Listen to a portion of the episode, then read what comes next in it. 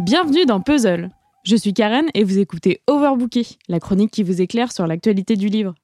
Alors que nous achetions quelques aubergines, Michel gloussait. Tiens, j'ai acheté un livre Harlequin pour en apprendre un peu plus sur le théâtre italien. Et bah, disons que j'ai eu une grosse surprise. Et puis un petit coup de chaud, hein.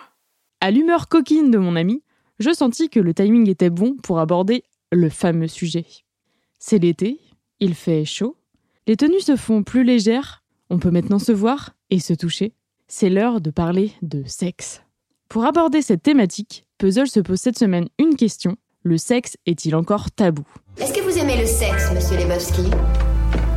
Pardon? Le sexe, je veux dire l'acte physique. Moi qui pensais même vous laisser faire l'amour avec moi. Puis j'avais une énorme envie de sexe. Je vais te faire une surprise, comme tu les aimes. Tu peux me remonter ma fermeture éclair? J'ai envie de toi. Ah oui, moi aussi. C'est le sexe. Le sexe à l'état pur. Il y a beaucoup à dire sur ce sujet, et malheureusement, je ne suis pas sociologue. Je ne saurais pas faire une réponse exhaustive à la question. Mais je sais bien que parler de masturbation féminine, de plan cul, de porno, de plan à 3, 4 ou plus, de sexualité des ados, des personnes âgées, de sexe pendant les règles, de contraception masculine, de sodomie, de god ceinture, de sextoy ou de panne sexuelle, ça met pas tout le monde à l'aise. Et en soi, c'est pas grave. On n'est pas obligé de parler de tout ça en public. Mais n'avoir personne à qui poser des questions sur ces sujets ou les juger négativement, ça, c'est plus grave. Personne ne devrait être jugé en fonction de ses préférences ou pratiques sexuelles. Et pourtant, je sais que c'est encore le cas. Et je sais que ce que je peux faire, à mon échelle, c'est justement d'en parler en toute liberté et d'apporter ma petite lumière sur celles et ceux qui font la même chose. Pour commencer, on va justement revenir à la question du tabou. Il est toujours intéressant de se demander d'où et de qui ils viennent et ce à quoi ils mènent. Dans Pucelle, Florence Dupré-Latour creuse précisément ces questions à travers plusieurs épisodes autobiographiques. En à peine une dizaine de pages, on se rend compte du haut level de tabou dans la famille de la petite Florence. Sa mère raconte la célèbre anecdote de la grande-tante Anne qui, venant tout juste de se marier, a quitté la chambre maritale en hurlant, effaré que son époux veuille lui enlever sa culotte. Et tout le monde rit, même les enfants. Et la petite sœur de 4 ans débarque, fière de son corps et de sa découverte. Quand je me touche là, ça fait du bien. Florence, 13 ans, fulmine intérieurement. Mais de quel droit se permet-elle? D'ailleurs, que fait-elle exactement? Elle a fait ce qui ne doit pas être dit, à l'endroit qui ne doit pas être nommé. Le sexe chez les Dupré-Latour, visiblement, c'est Voldemort. Avec un niveau de nuisance peut-être pas aussi élevé, mais bien vénère quand même. Plus on apprend à connaître la jeune Florence, plus on découvre la toxicité de son éducation chrétienne pleine de non-dits. Parce que c'est bien la religion, dans son cas, qui est à la racine de tout ça. Petite, les jolies histoires bibliques suffisent très bien à lui expliquer l'origine du monde, la vie, la mort. Mais tout ça ne tient pas la route pour comprendre comment un bébé est entré dans le ventre de sa mère, comment il va sortir, et encore moins pourquoi son propre sexe commence à saigner. Face à cette énigme, et en réponse aux quelques questions qu'elle ose poser, on lui répond que c'est la nature. Alors elle observe la nature. Et qu'est-ce qu'elle y voit? Un cheval en érection qui semble vouloir quelque chose à sa sœur, des chiens qui s'accoupent dans la douleur, des femelles encombrées par leurs petits, et même un hamster qui mange les siens. Si c'est ça la sexualité, si être une femme c'est devoir subir tout ça, alors Florence refuse d'en être une. L'histoire est aussi drôle que cruelle, tout comme l'héroïne.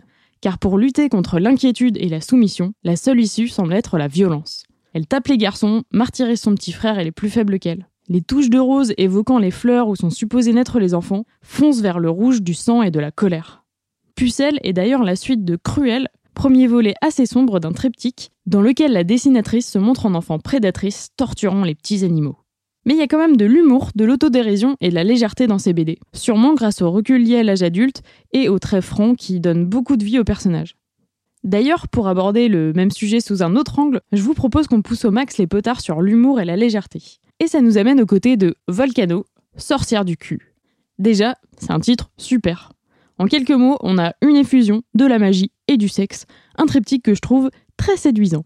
Et je suis pas la seule à le penser, puisque Volcano a à son compteur pas moins de 666 conquêtes. Et ça, ça passe pas très bien aux yeux des grands mages qui veulent la radier de l'ordre des sorcières. Heureusement, il lui reste une dernière chance d'éviter l'enfer en allant plaider sa cause en personne auprès d'eux.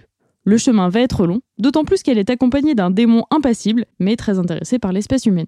Évidemment, pour lui, mais aussi pour nous, Volcano est fascinante. C'est une jeune femme aux cheveux ébouriffés, avec une langue de dragon et un pénis dont elle se sert avec beaucoup de savoir-faire et de générosité. Emoji qui tire la langue. Elle fait de la magie, elle sait se battre, elle est drôle, pleine d'assurance. et elle a de très jolies fesses bien rondes. Emoji pêche, emoji pêche, emoji pêche. Je sais pas si vous et moi on a les mêmes kinks, mais moi elle m'a donné très très chaud. En plus, elle a souvent un petit sourire en coin, comme l'emoji smirk, celui qu'on met à la fin d'une phrase pour faire comprendre qu'il y a un sous-entendu salace ou qu'on a un petit peu chaud au cul, vous voyez Toute cette histoire, c'est une ode au sexe joyeux et libéré à tous les corps, toutes les sexualités.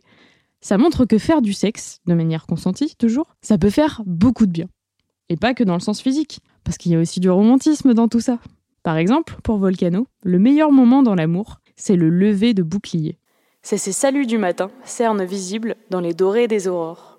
Ces petits déjeuners, les cheveux en bataille, en pyjama ou les fesses débordant d'une culotte cheap déchirée.